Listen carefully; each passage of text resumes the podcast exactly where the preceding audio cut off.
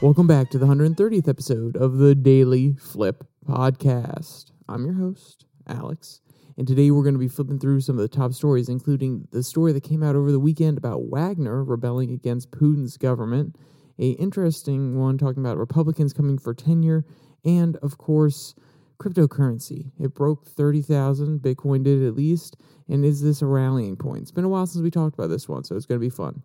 And we'll end today with our daily delight, a story meant to leave you feeling positive and ready to take on the day.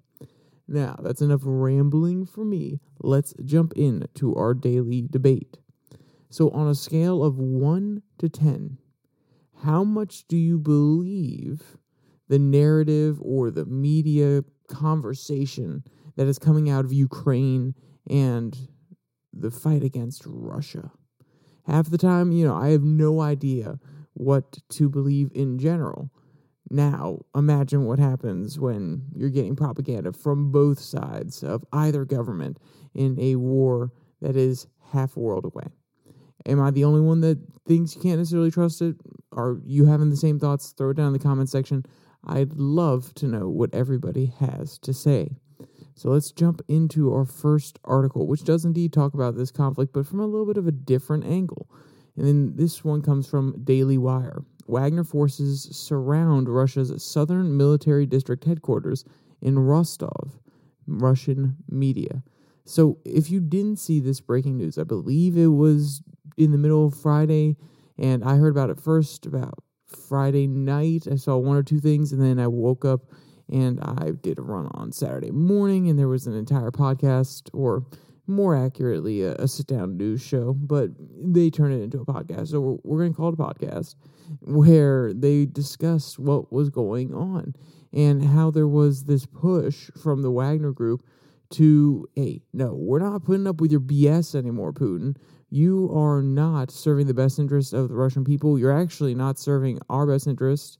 And obviously, you know, Wagner, they are a very self interested group. They are a mercenary group. So if they feel like they've been, what's the word here, violated, or they feel like their goodwill has been misused, if they feel like they've been manipulated, then they may turn on people. I don't know what Putin and the Russian government were necessarily thinking hiring them because even if, and there was a good point that somebody else brought up in the podcast, even if they are truly 100% loyal to Russia, then they would have gone and joined the Russian military rather than being in a privately funded corporation that gets paid to be deployed around the world.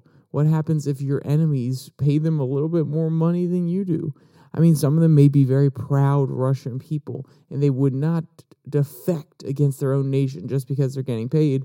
But at the end of the day, their paychecks come in from all across the world. And if someone's offering you a little bit more money to go against the Russian government, especially when you hear some of the facts here that the CEO or I guess the leader of the Wagner group was saying that, hey, Russia did some shady stuff here, then even the rank and file who may be more loyal to Russia may be willing to turn on them. So, you know, it's interesting to see this going on.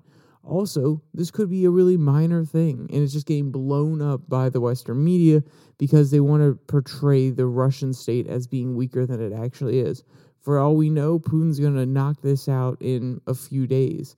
Or for all we know, it's just a small insurgency. Maybe there's a breakoff faction within the Wagner group. I don't I don't know. That's the the weird thing about a state war going on across the world, which we actually have a lot of hmm, how to put it. We have a lot of interest in one side winning. Let's put it that way. I think that's generous. We have a lot of interest in portraying a certain narrative.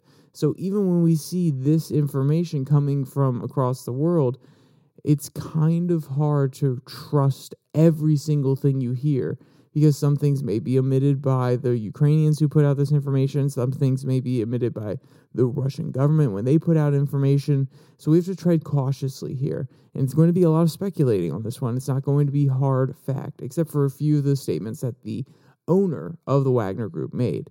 So let's go to one of the first quotes from this article. Quote Russian state controlled media confirmed Saturday morning local time that Wagner paramilitary forces have surrounded the Russian military southern district headquarters.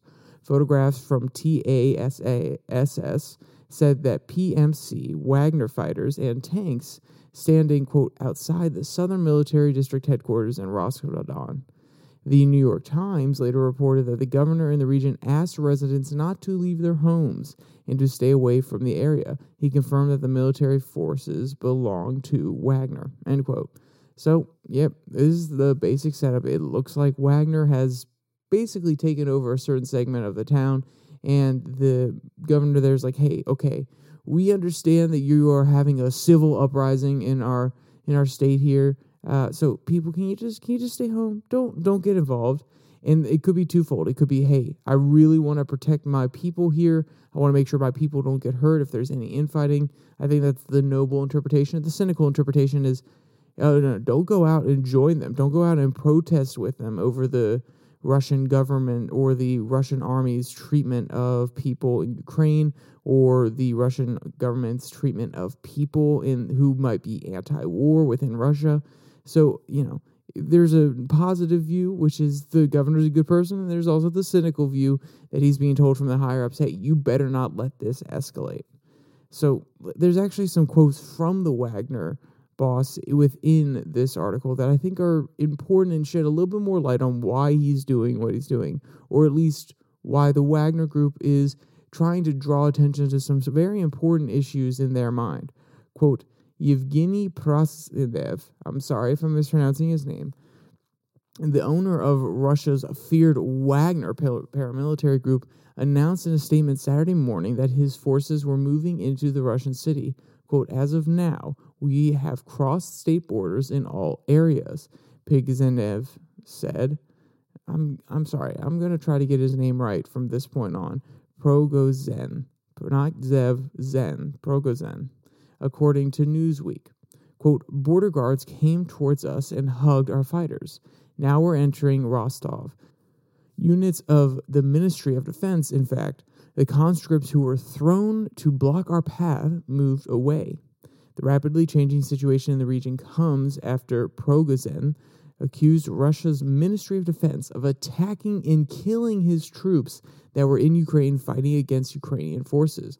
Quote, the war was needed so that a handful of scumbags could have a blast and get PR attention, showing how strong the army is, he said.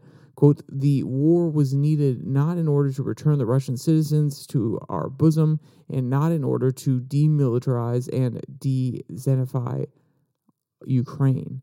End quote.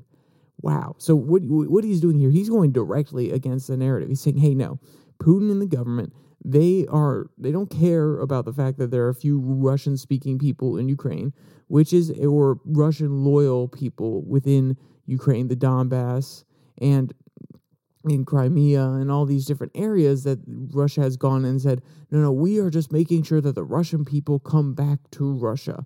We are making sure that these people that want to be a part of Russia can be. We are going to support their freedom and their independence which is one of the key narratives that Putin and his administration, his PR people, have put out there. You know, this Wagner guy's like, no, no, no, no, no, no. That's highfalutin language.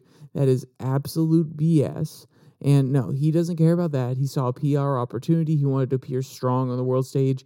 And maybe he would even argue that some of the defenses of, or the ministers of defense are saying, no, I just want war.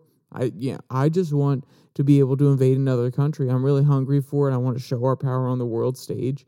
And it's it's interesting that he's coming out now. It took a attack on his own people for him to realize what's going on here. Or I take that back. He probably had already realized, but he was getting the benefits. He was getting po- uh, contracts from the Russian government that said, "Hey, we need you to go in and help us in these situations, and we're going to pay you very, very heftily for your services."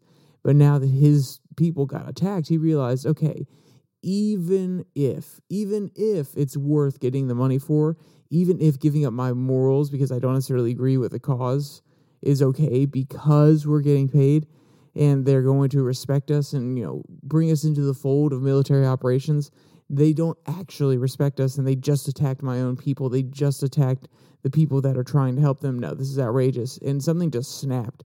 It just broke in his mind. He's like, no, no, no, no, no. No. I've been, I've known about what they're playing at here. I've known their game for a little bit. We're to step back now. This is absolute BS. At least that's how I take it. Because eh, to be clear, if you actually believed that this war was wrong from the beginning, or even wrong after a little bit of time and this information came out, why would you keep doing it unless there was a provocation that really shifted your view, which is realizing that no, no, the Russian government really doesn't care about you. They, you knew they didn't care about those other people, but you're like, oh no, no, we're their favorites. They love us. It's okay. We're doing what they want. They're paying us a good amount of money. It's fine. It's fine. Oh, one of my units just got bombed. Okay, maybe I have to stop denying this. And that's what it sounds like. It sounds like he kind of had an awakening like, no, we're not putting up with the BS anymore. So, what kind of effect could this have within Russia? Is it going to last? Is it going to fall apart? Let's talk about that. Quote, Progozin said that he had 25,000 men who are going to, quote, figure out why chaos is happening in the country. Quote, the evil that the military leadership of the country brings forward must be stopped. They have forgotten the word justice, and we will return it, he said in audio recording. Anyone attempting resistance will be considered a threat and immediately destroyed. This includes all the checkpoints in our path and any aircraft above our heads. Russia's notorious Federal Security Service, FSB, which is per, was previously the KGB, responded by issuing an arrest warrant for Progozin quote, Progozin's statements and actions are in fact calls for a start of an armed civil conflict on the territory of the Russian Federation and are a stab in the back of the Russian servicemen fighting pro fascist Ukrainian forces. We love their little spin there, of course. They have to always make it about fascism, Nazism, so on and so forth. Quote, the FSB said in a statement, quote, we call on PMC fighters not to make irreparable mistakes, to stop any forceful actions against the Russian people, and not to carry out Progozin's criminal and treacherous orders and take measures to detain him. End quote. So they're of course saying, hey, you better get your person in line, you arrest him, or else if you're complicit, we're coming for you too. And we'll we'll see how this goes out. The reason I wanted to point this out is he has twenty five thousand men. Now, some people are like, whoa, whoa, whoa, 25,000, that's not enough for a civil war. He's not going to be able to take over. But remember, this is a, a, basically it is a paramilitary group. It's a private army, which means that they are constantly going from war zone to war zone. They're constantly training. It is literally their specialty to be good at war. Does that mean that they're going to succeed? No. I mean, for a long time, it was America's specialty at war. We still got our butts whooped in multiple different conflicts. But the fact is that they are better at this than the conscripts of the Russian Federation for the most part. Now, do they have all the long term leadership like generals and the command structure? Maybe not, but they also have a lot of money that they've put into privately funding getting tanks. I mean, you heard that they came in with tanks, which means they probably have anti aircraft guns, which means they could take down fighters if the Russian government or the FSB decided that they should have a surveillance system, maybe they could take down drones. I don't know. I don't know what necessarily the resources they are that they have at their disposal directly, but it logically follows that they're going to have some of the best technologies because they are a private military trying to push the boundary and really be good at what they do. So we'll see how all of this comes out. I think 25,000 men is not enough to stage a full civil war, but it is enough to cause concern, especially when they're so well trained. And that's why they're trying to divide the ranks. That's why the FSB is saying, hey, hey, hey, one, you'll be arrested if you go along with him. But two, hey, we'll give you some special favors. Maybe we'll appoint you to the head of the Wagner group if you if you take out that guy, the the number one. So they're trying to sow division within the ranks, and we'll see how it pans out. Keep your eye out for the story. It'll probably be in the news every other day and then it will fade once the rumblings are no longer in favor of the Western narrative that Russia is a little bit destabilized right now.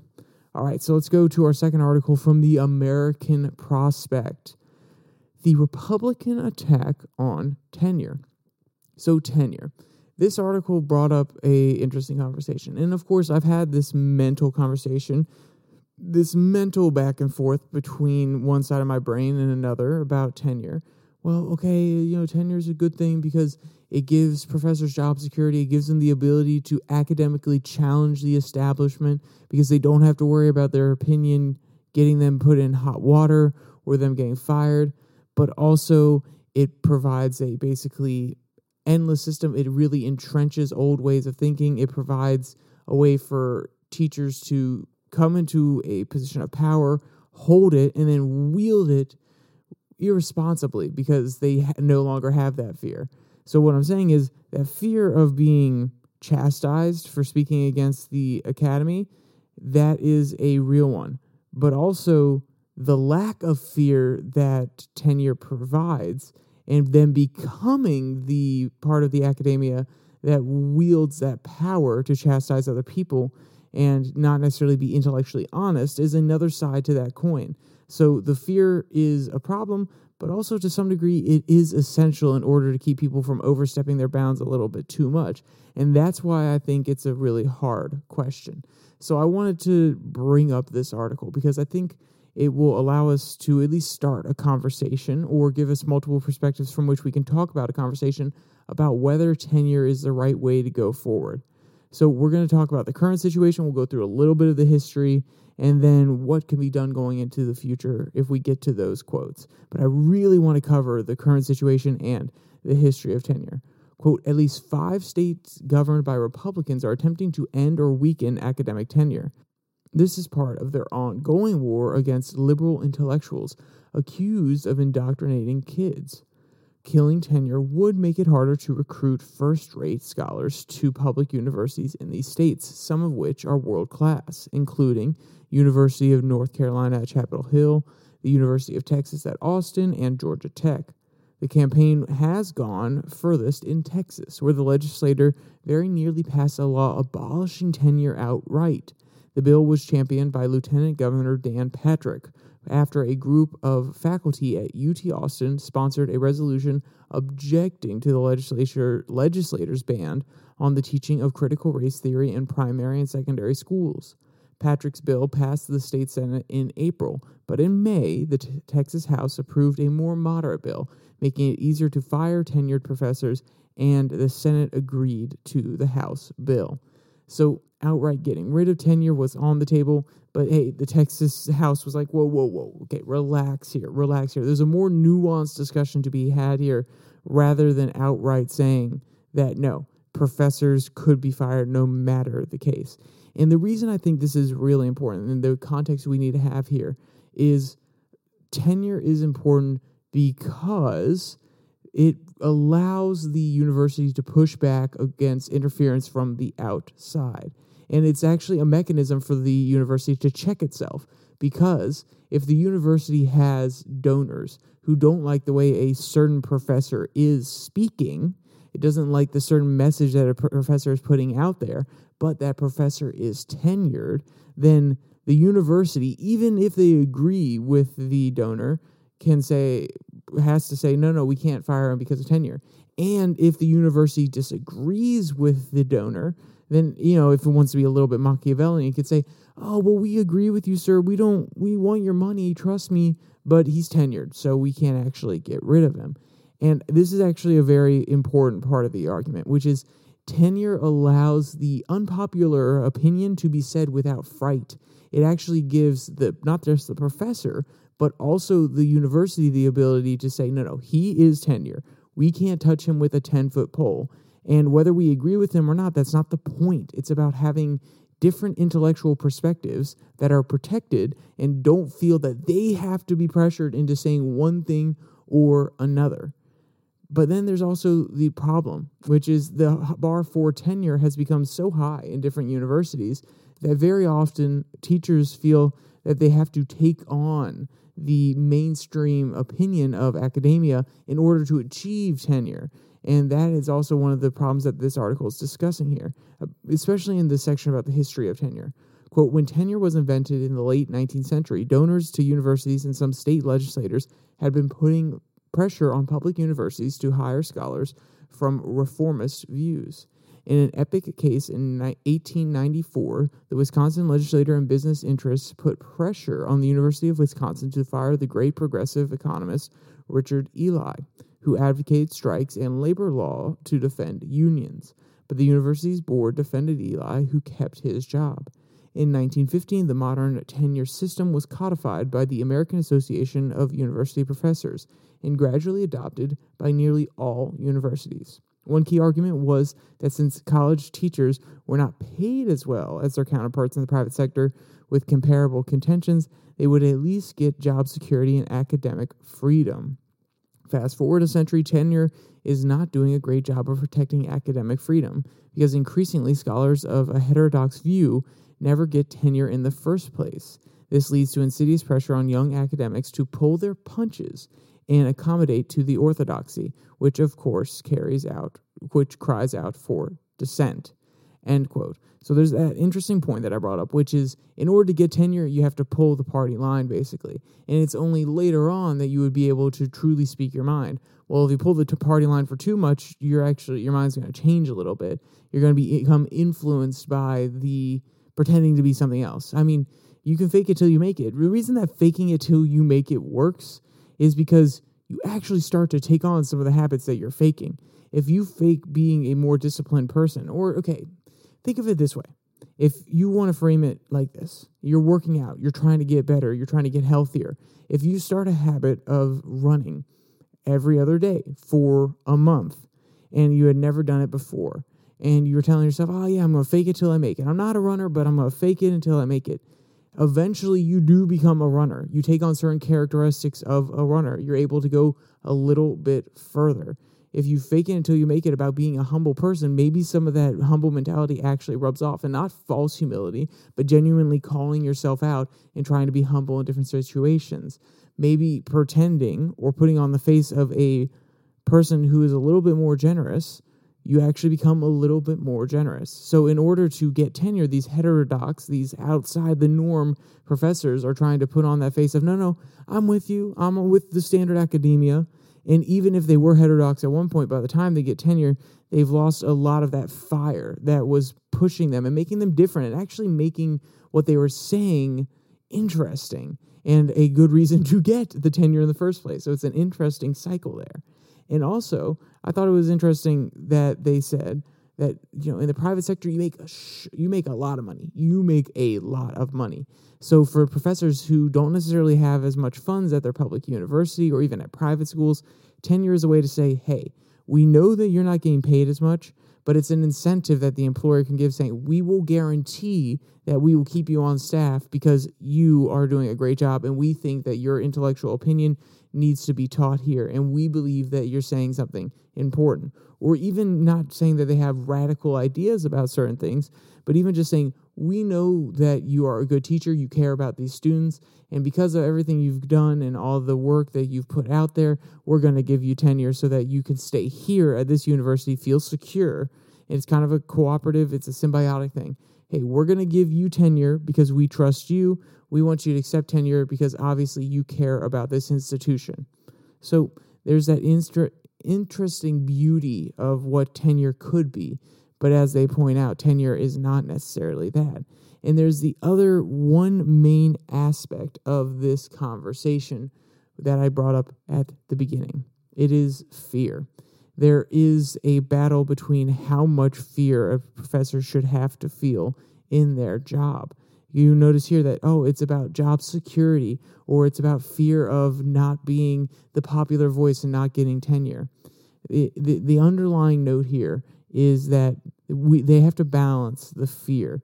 They have to put in certain incentives that don't strip the professor of any responsibility or at least the repercussions of their actions but also make sure that they're being responsible and not negligent and I think that's a part of the conversation that needs to be had because that's the deeper underri- underlying philosophical debate that needs to be had about the conversation, not just, oh, well, you know, you know, tenure this, tenure that, and have a surface level conversation where we're not actually going to address anything. We're going to come up with policy debate after policy debate that are temporary fixes rather than looking at the underlying core philosophical issue and trying to resolve that, not necessarily even through the legislator, maybe through some state uh, funds or the a public university or a university board or a group of universities coming together and saying these are the new ways that we do tenure.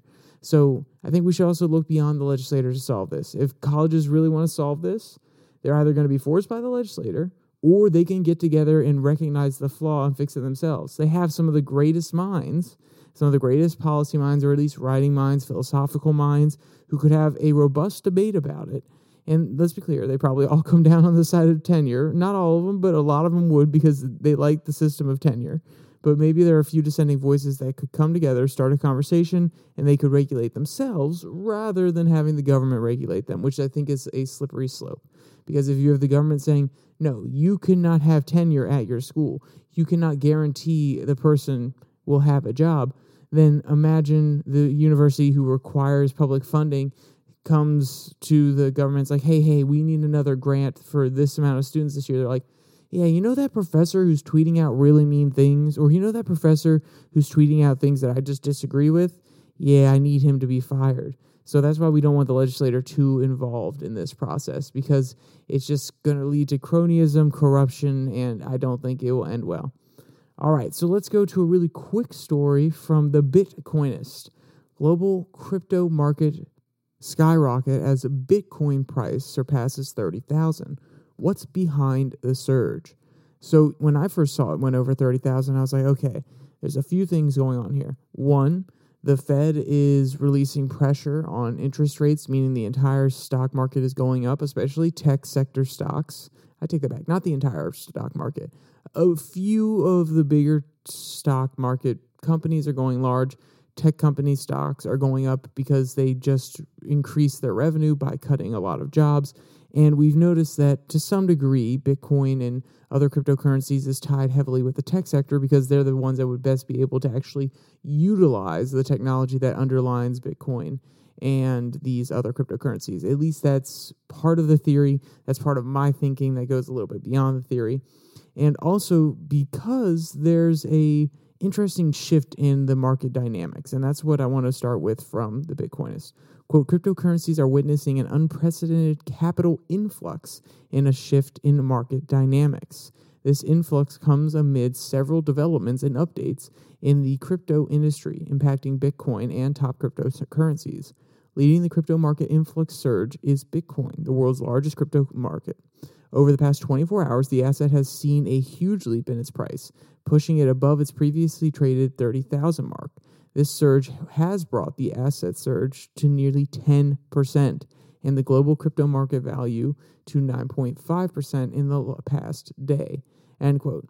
So, dynamics. What does it mean by market dynamics? It's kind of a fluctuating term. It kind of is a wiggle, not necessarily a wiggle word because it does mean something, but it's very broad. Basically, what they're saying is the circumstances on the ground, the underlying fundamentals, the parts that have gone into the market, they're changing. The dynamics are changing.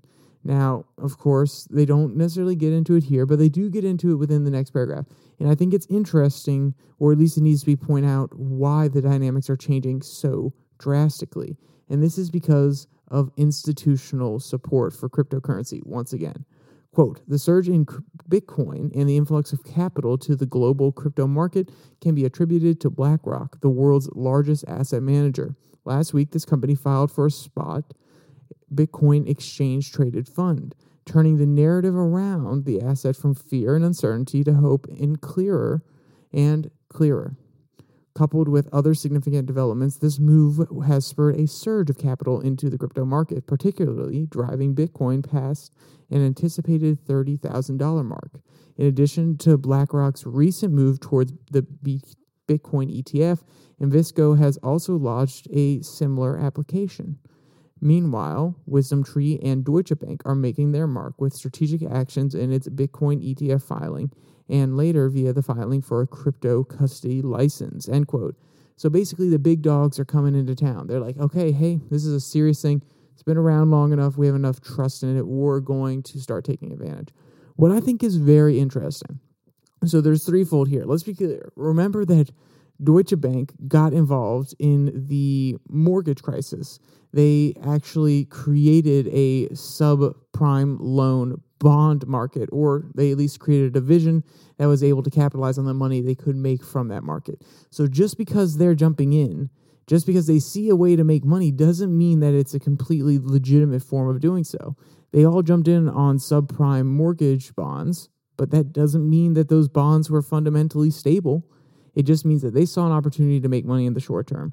So just because they're jumping in doesn't necessarily mean that crypto is going to last. Oh, it's the next thing that even the big institutional investors are getting behind it. We know it's going to survive. No, we, we don't know that for sure. They see an opportunity to make money, and the pure fact that they're pouring more money into it in the nature of cryptocurrency is oh, okay, so the price is going to go up. Now, it doesn't mean it's a long term thing, but it's a possibility. Also, I think it's very interesting that you've seen BlackRock and a lot of these other companies, a lot of them have created ETFs or created a little roar about what they're doing after you see some of the largest decreases in prices of Bitcoin ever. Now, it's a little bit conspiratorial, but imagine this. They're looking at Bitcoin and they're like, oh my gosh, it's at 60,000. Oh my. Well, we can't have that. So we're going to, you know, lambast it. We're going to say, we don't know what we're doing market confidence is going to fall. Eventually, it'll fall. You know, it'll dip, and it went down to forty some. And then they said, "Oh yeah, so we're launching an ETF," and the price started to climb up a little bit. And then they were like, "Ah, it's a little too high. Let's sell. Let's sell. Let's make our money from where we bought in." And then as it fell again, now when it's at its low point again, they're like, okay, now we can say that we're putting in money again. We're going to basically artificially jack up the price of Bitcoin, and then we could sell at a high again and drown the market, or maybe we'll just keep it this time and see if we can ride it out to 60,000. So, you know, I think that there's not necessarily market manipulation, but it's interesting. And maybe there is some strategy behind it that's more than just, oh, we believe in this asset, but nah, we can make a little bit of extra money if we play around at the right time and we try to boost its reputation while it's at some of its lows while we bought at a really good price. Maybe, maybe. That's me being conspiratorial, but it is interesting to see Bitcoin go over 30,000 again and it actually crossed below. So this article was a few days ago. It actually crossed below for a little bit, but then broke past that thirty thousand dollar barrier again, which was re- really reassuring to investors. It shot up that day, and it's been kind of stagnant ever since. But it hasn't bro- broke back down or under that thirty thousand since then, at least as far as I'm aware, which is a positive sign for some investors. They're going to say if it holds about a week, then we'll probably invest a little bit more. Or let's be honest, if they're watching it that closely, they're probably investing a little bit every day. They're doing they're purchasing every day and they're averaging across in order to spread the expenses out a little bit. All right, let's jump to our daily delight. This one comes from Laughing Squid. Disabled ducks find a lifelong friend in each other. You know those stories about people who find someone, you know, that one person or that one friend in rehab or at the old person's home? Well, it appears there's a commonality among humans and these little ducklings. Quote, Moose and Mumbles are an adorable pair of disabled ducks who can swim but cannot walk, having formed an incredible lifelong bond of friendship with each other. They both live here with us at the sanctuary in southern central Pennsylvania, where they were rescued for farm as farm animals, and they live their lives in safety and comfort. End quote. I mean, they even watch TV together in these cute little adorable. Actually, hold on, I'll just read the quote here. Quote: They even have their own inflatable baby baths where they sit inside, sit beside one another as they eat and watch cartoons. End quote. And if you want to see any of the cute photos or videos of these guys, or read any of today's articles, you can find the link in the description below that like and subscribe button. Also down there, there's the link to the podcast on Spotify, Pocket Cast, Google Podcasts, as well as Podvine. And there's the Twitter handle at your daily flip. Give it a follow. And we over there, I do Twitter tirades on Tuesday and Thursday. They are Twitter exclusive content, about 10 minutes, not scripted, no quotes, just kind of rants about what's going on, books that I've been reading, ideas that have been bouncing around in this big dumb head of mine. All right, with all that said, there's only one more thing to say stay safe, don't die.